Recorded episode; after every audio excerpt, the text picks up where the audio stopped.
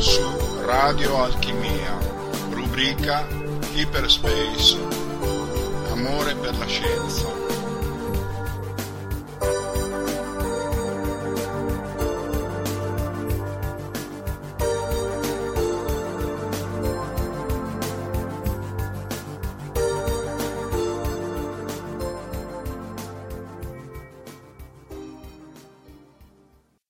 Salve a tutti, eh, nella precedente puntata in merito al teletrasporto abbiamo parlato del metodo quantistico.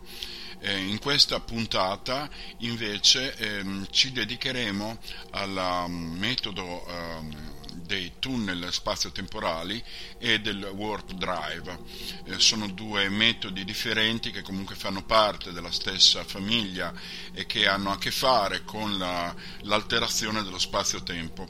che consentono effettivamente eh, viaggi eh, fisici eh, da un punto all'altro dell'universo, ma anche tra le dimensioni e il tempo. Bene, cominciamo con il primo metodo eh, che, eh, di cui vi sto parlando. Questo metodo,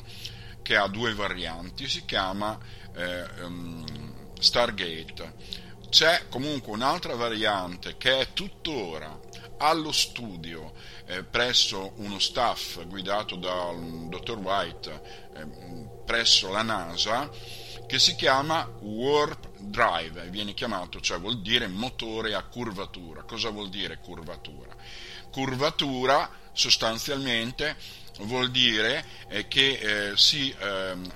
altera, si tende, si eh, accorciano le distanze non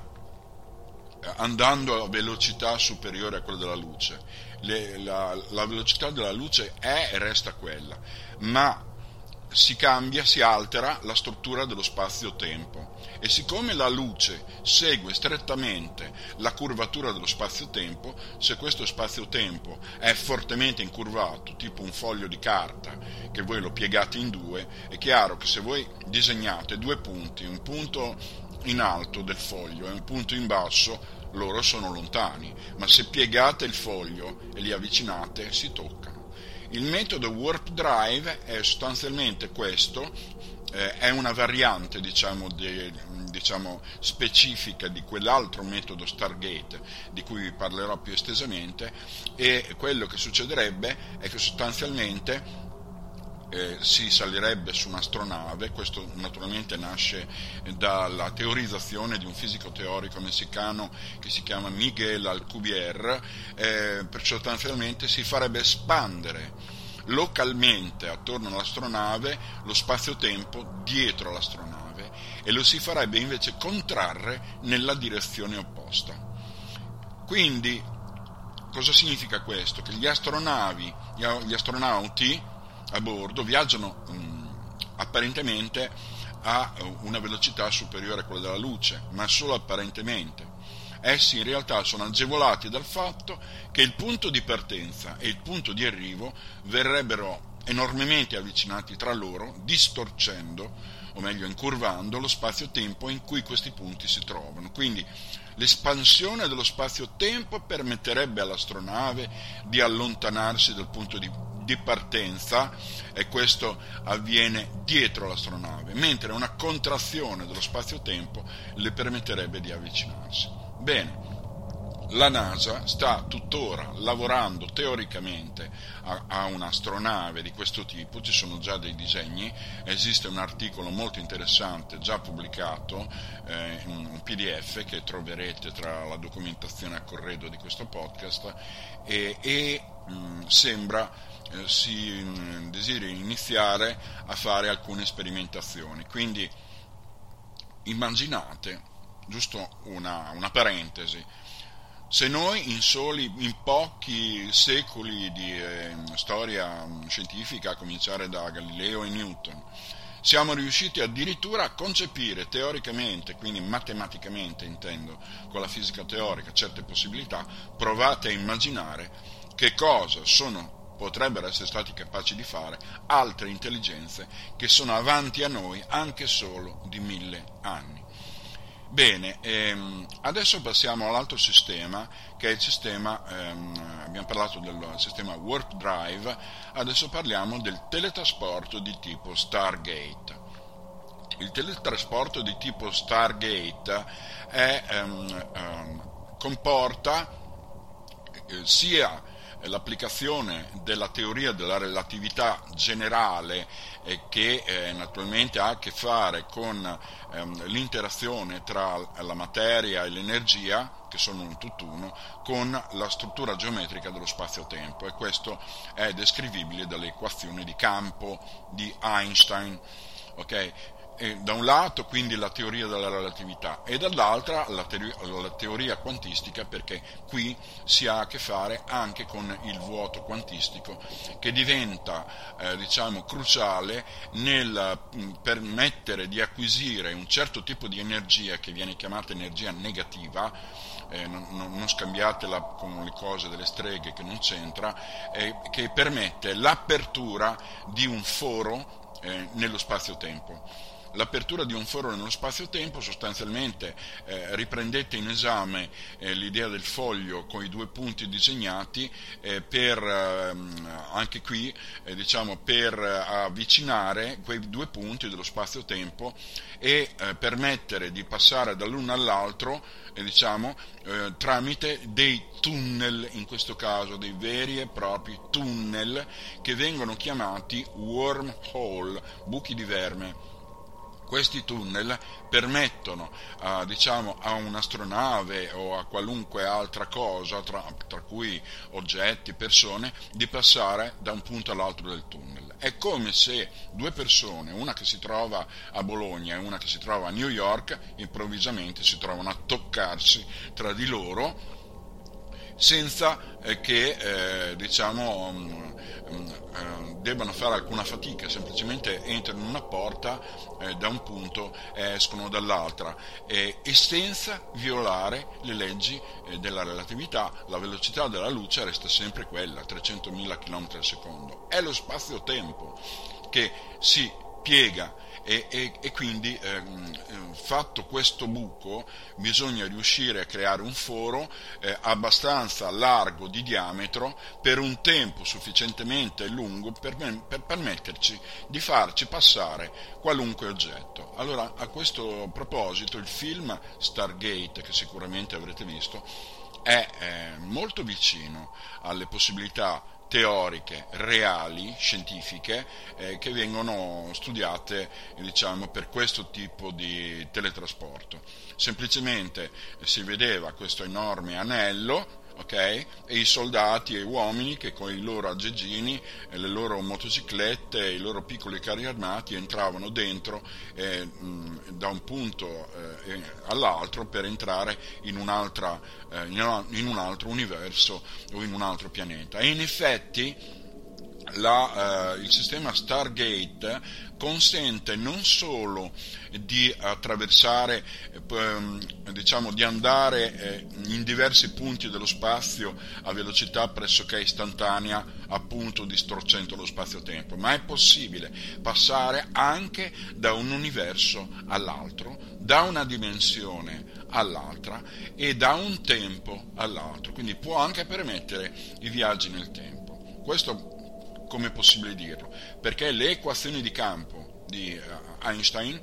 eh, um, come voi sapete, come tutte le equazioni, non consentono solamente di ottenere una solo, sola soluzione, ma permettono di ottenere più soluzioni. Quindi è matematicamente eh, che noi ehm, facciamo queste deduzioni, che non sono assolutamente eh, fantascienza come vi dicevo, per poter realizzare una cosa del genere, beh, insomma, un, è, è, ce ne vuole. Perché? Perché come vi ho anticipato prima, occorre disporre di quella che viene chiamata energia eh, negativa o energia esotica per poter permettere l'apertura di un wormhole, quindi di uno di questi tunnel, e una eh, e, e l'apertura naturalmente di una bocca che permetta di far passare da un punto all'altro. Occorre questa energia negativa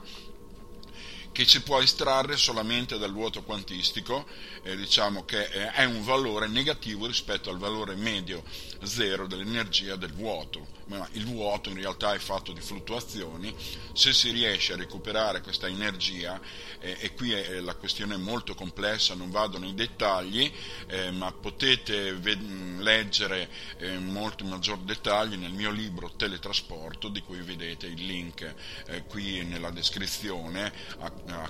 relativa a questo podcast, quindi energia negativa, che è chiamata anche energia esotica, eh, è un termine un po' esoterico per dire una cosa che in realtà è molto eh, scientifica. Dove la andiamo a pescare questa energia negativa? Possiamo anche costruircela, teoricamente eh, diciamo, si potrebbero um, utilizzare il sistema di Casimir, di Henry Casimir, eh, con due piastre eh, molto piccole per l'estrazione di questa energia. E però eh, occorrerebbero non, non, due piastre di eh, diciamo 50 cm di diametro, ma occorrerebbero delle piastre, in questo caso delle sfere concentriche che si toccano tra di loro eh, del diametro pari all'orbita della Terra attorno al Sole. Immaginatevi voi a costruire una roba del genere. In linea teorica è possibile, ma non abbiamo eh, assolutamente eh, la tecnologia per poterlo fare, quindi per poter, eh, tanto per dirvi, è possibile fare alcuni conti quanta energia negativa ci vuole per far passare, per esempio, una formica da un foro di un centimetro che rimane aperto per un secondo. Quanta energia ci vuole? Ci vuole tanta energia pari alla massa a riposo di, eh, della Luna. Invece, per far passare diciamo, una, un'astronave di 100 metri di diametro, per esempio contenente eh, svariati esseri viventi, a svariati astronauti, occorre tanta energia quanto la massa a riposo del pianeta Giove. Massa a riposo, voi sapete che la materia e l'energia sono due espressioni, eh, diciamo due facce di una stessa moneta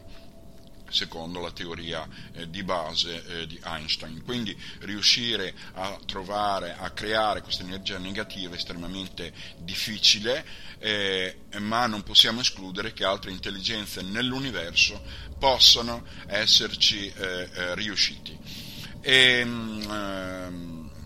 siamo dunque a questo punto eh, del, del sistema wormhole. Allora, c'è chi ha ipotizzato invece che questi wormhole che sono una cosa completamente differente dai buchi neri, poi ve lo dico, che questi wormhole in realtà possono essere eh, creati spontaneamente in natura da dei processi astrofisici eh, di cui ci si aspetta mh, come apparirebbero, per esempio come dei lampi gamma, infatti abbiamo osservato più volte lampi gamma, io stesso ho osservato col telescopio la controparte ottica dei eh, lampi gamma, gamma ray burst vengono chiamati, potrebbero dare questi effetti qui, potrebbero creare eh, degli effetti di curvatura della luce eh, tramite un meccanismo che si chiamano lenti gravitazionali che abbiamo già osservato eh, in corpi particolarmente massicci dell'universo eh, come le, gli amassi di galassie eccetera. Potremmo avere degli effetti di questo genere, però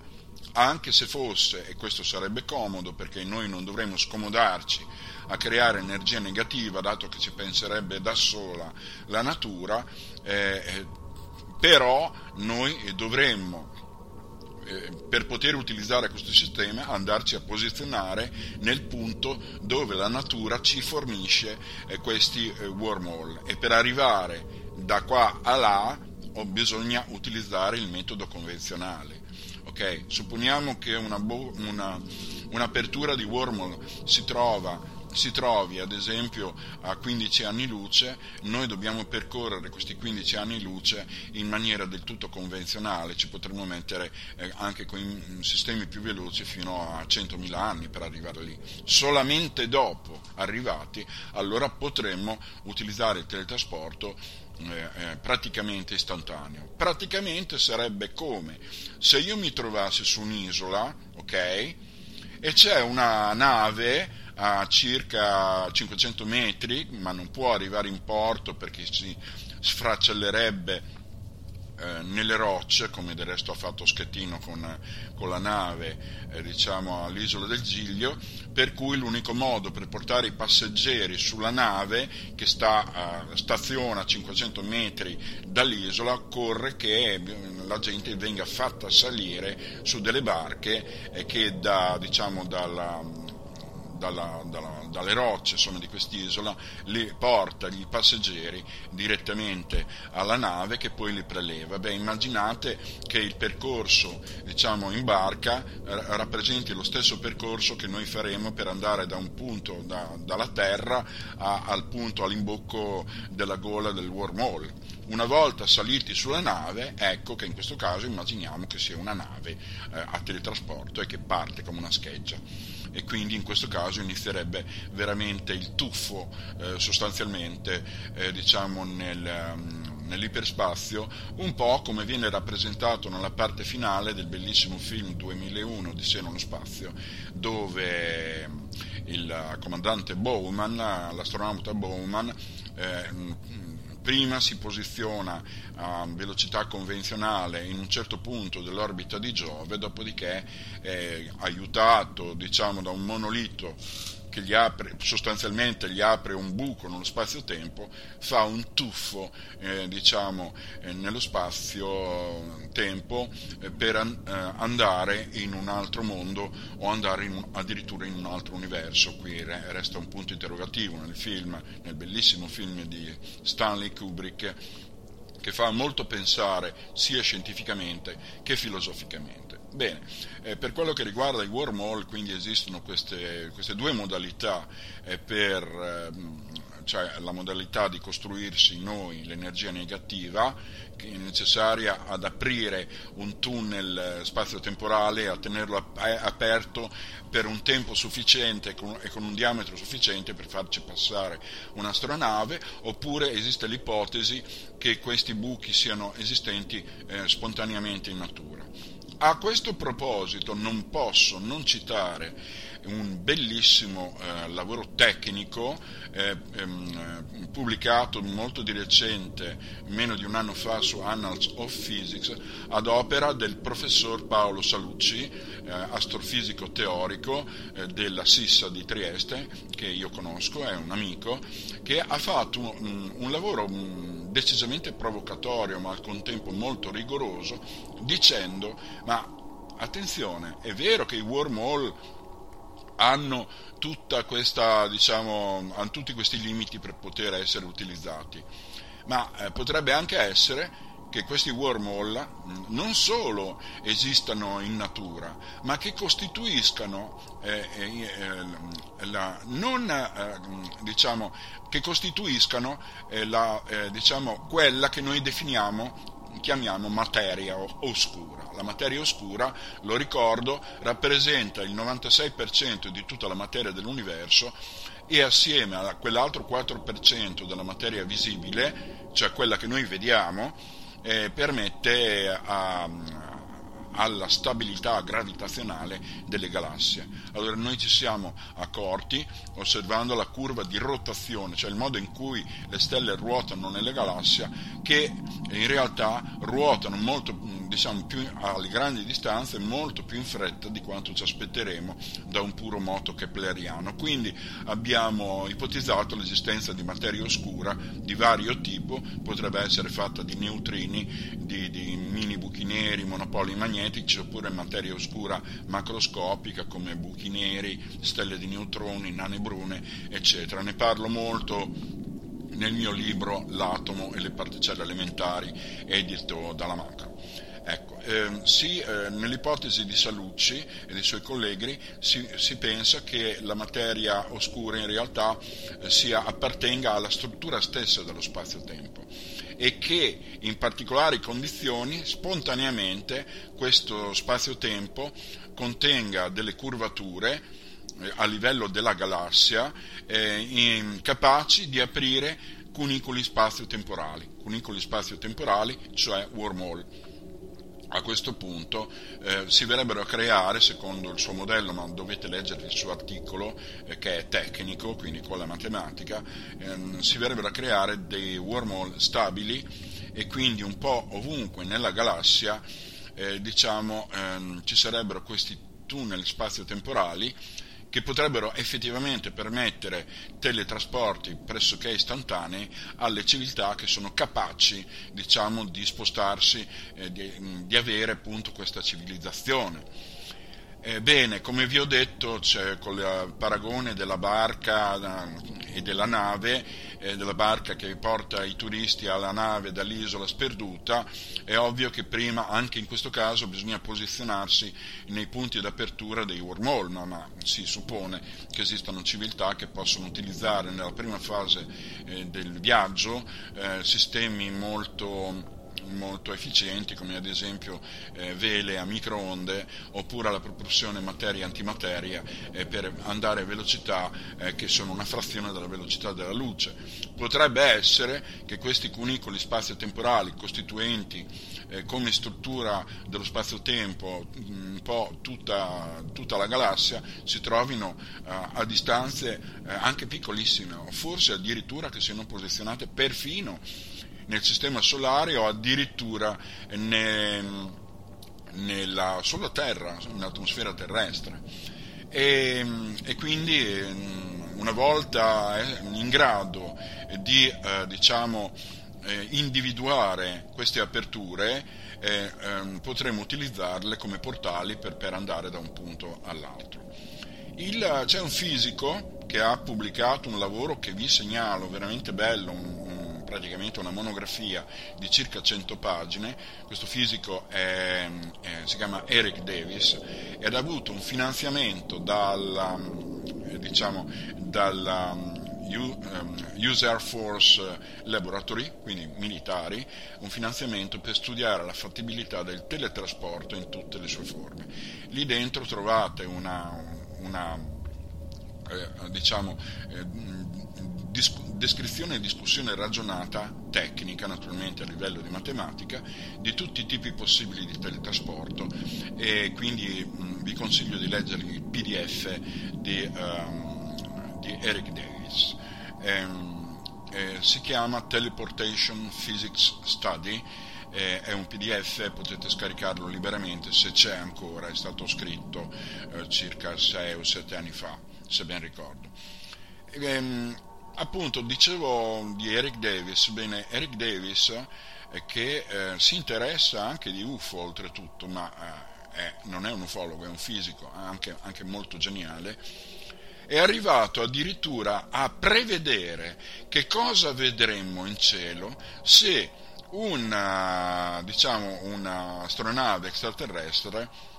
un'aeronave o astronave extraterrestre dovesse arrivare fino a noi utilizzando la tecnica Stargate del teletrasporto. Lui ha fatto delle previsioni, ma per la verità le ho fatte anch'io in un articolo che potete leggere in PDF qui assieme all'altra documentazione. Allora, intanto, cosa vedremmo in cielo se qualcuno venisse a trovarci, eh, diciamo, utilizzando la tecnica del teletrasporto che vi ho raccontato?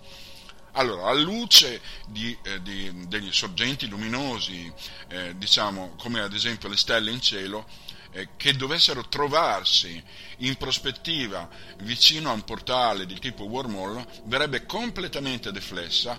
verrebbe drasticamente amplificata e assumerebbe addirittura le caratteristiche di un arcobaleno se eh, la luce e queste stelle si trovano in prossimità di questa apertura in cielo. Quindi sarebbe una, eh, diciamo, effetto di lente gravitazionale che un wormhole eh, potrebbe causare sulle sorgenti di luce che ci sono eh, vicino. Do- se dovesse apparire un piccolo wormhole nel nostro spazio locale, ehm, eh, lo, lo, ved- lo, percepiremo come un punto insolitamente luminoso in cielo. Quindi eh, ciò che noi vedremmo una specie di cosa incorporea luminosa non sarebbe l'astronave, ma sarebbe proprio il wormhole eh, che improvvisamente si attiva. Poi si osserverebbero effetti Doppler con spostamenti verso il blu o verso il rosso eh, di, del punto luminoso stesso ehm, eh, e, e, questo sarebbe causato dal fatto che eh, l'intersezione del wormhole con il nostro spazio locale si avvicina e si allontana e questo causerebbe uno spostamento verso il rosso, verso, quindi in allontanamento, e uno spostamento verso il blu.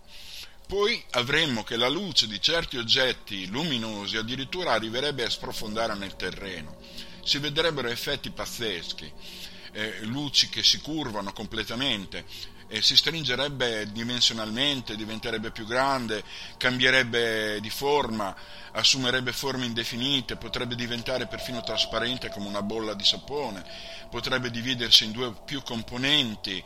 e, e, e ci sarebbero veramente tantissimi effetti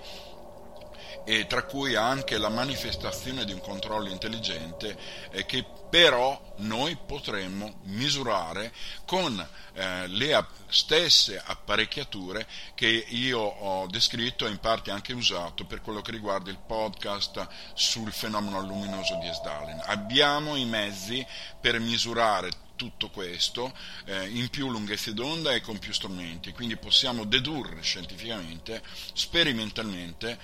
diciamo, eh, diciamo, gli effetti eh, di un wormhole eventualmente nella nostra atmosfera che allora non non c'è alcun dubbio, potrebbe veramente eh, spiegare alcuni eh, degli UFO che si vedono in cielo, a, parte tutte le bufale che girano, oppure i fenomeni mal interpretati, almeno quell'1% potrebbe essere realmente dovuto a visite extraterrestri e la cosa non, eh, non può eh, essere trascurata perché è, in realtà è assolutamente possibile, anche se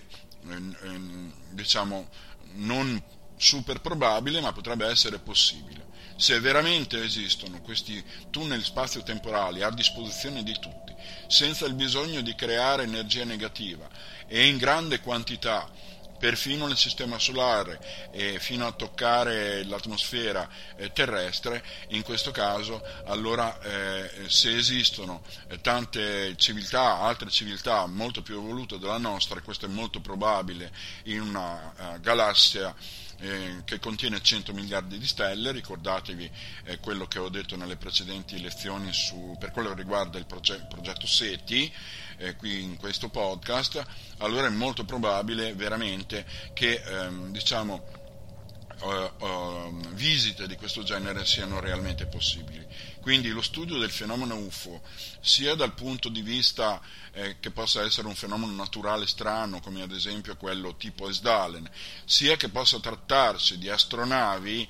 eh, vere e proprie astronavi, eh, deve assolutamente essere studiato attentamente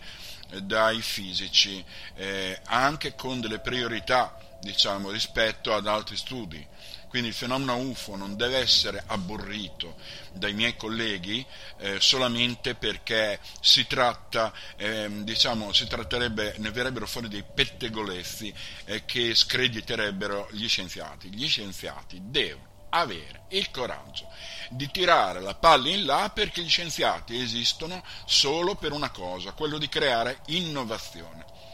e quindi di, eh, di, di vedere, di sondare le possibilità eh, che ci sono. È ovvio che eh, avendo fatto a lungo studi anche, anche su questo argomento,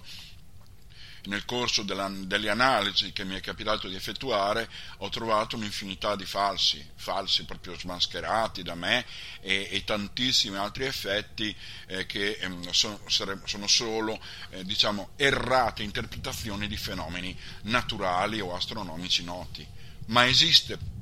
pur sempre quell'1%, diciamo pure anche fino al 5% di fenomeni non spiegabili e che noi come scienziati abbiamo il dovere, abbiamo il dovere e dovremmo avere anche il piacere di eh, scoprire a costo eh, diciamo di, eh, di rischiare e di rischiare. Cosa significa questo? Significa che noi scienziati, non siamo qui solamente per viaggiare in autostrada ignorando il bosco che l'autostrada attraversa, ma ehm, eh, potremmo scoprire altri mondi eh, parcheggiando la macchina sulla piazzola di sosta dell'autostrada e avventurandoci dentro la foresta vergine a colpi di macete. Potremmo scoprire delle cose molto interessanti. E lo scienziato esiste eh, non, non per recitare messe, lo scienziato esiste per esplorare e lo scienziato, oltre al cervello, al rigore, alla razionalità e alla creatività, deve avere anche le palle. E quindi eh, in questo caso specifico eh, diciamo, bisogna rimboccarsi le maniche perché il fenomeno UFO indubbiamente guardato statisticamente guardato criticamente ci pone di fronte a degli interrogativi che non possiamo tanto facilmente trascurare. Quindi ehm, bene diciamo, abbiamo parlato del teletrasporto, di come mh, mm, si ricollega con le eventuali visite da, da, altri mondi oppure da altre dimensioni, perché ve lo ricordo, possono venire anche da altri universi, da altre dimensioni eh, o, o, da altri tempi, perché sono le equazioni di campo di Einstein che lo prevedono, quindi non è una fantasia, e quindi noi potremmo veramente entrare in contatto con altre intelligenze che forse non desiderano palesarsi per qualche ragione che ancora noi non conosciamo, forse non siamo ancora pronti. Però noi abbiamo il dovere di investigare la questione. Il teletrasporto è un aspetto molto importante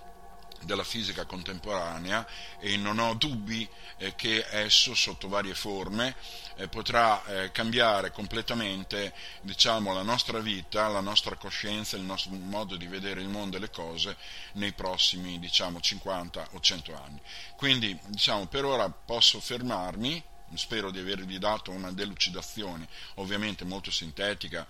e molto ma molto divulgativa di quello che effettivamente ehm, si pensa a livello matematico eh, quando si parla di teletrasporto. Detto questo, vi saluto eh, e ci vediamo alla prossima puntata.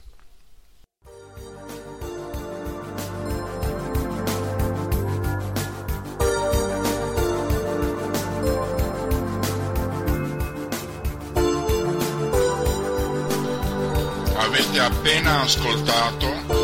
Radio Alchimia, rubrica Hyperspace, amore per la scienza. Arrivederci alla prossima puntata.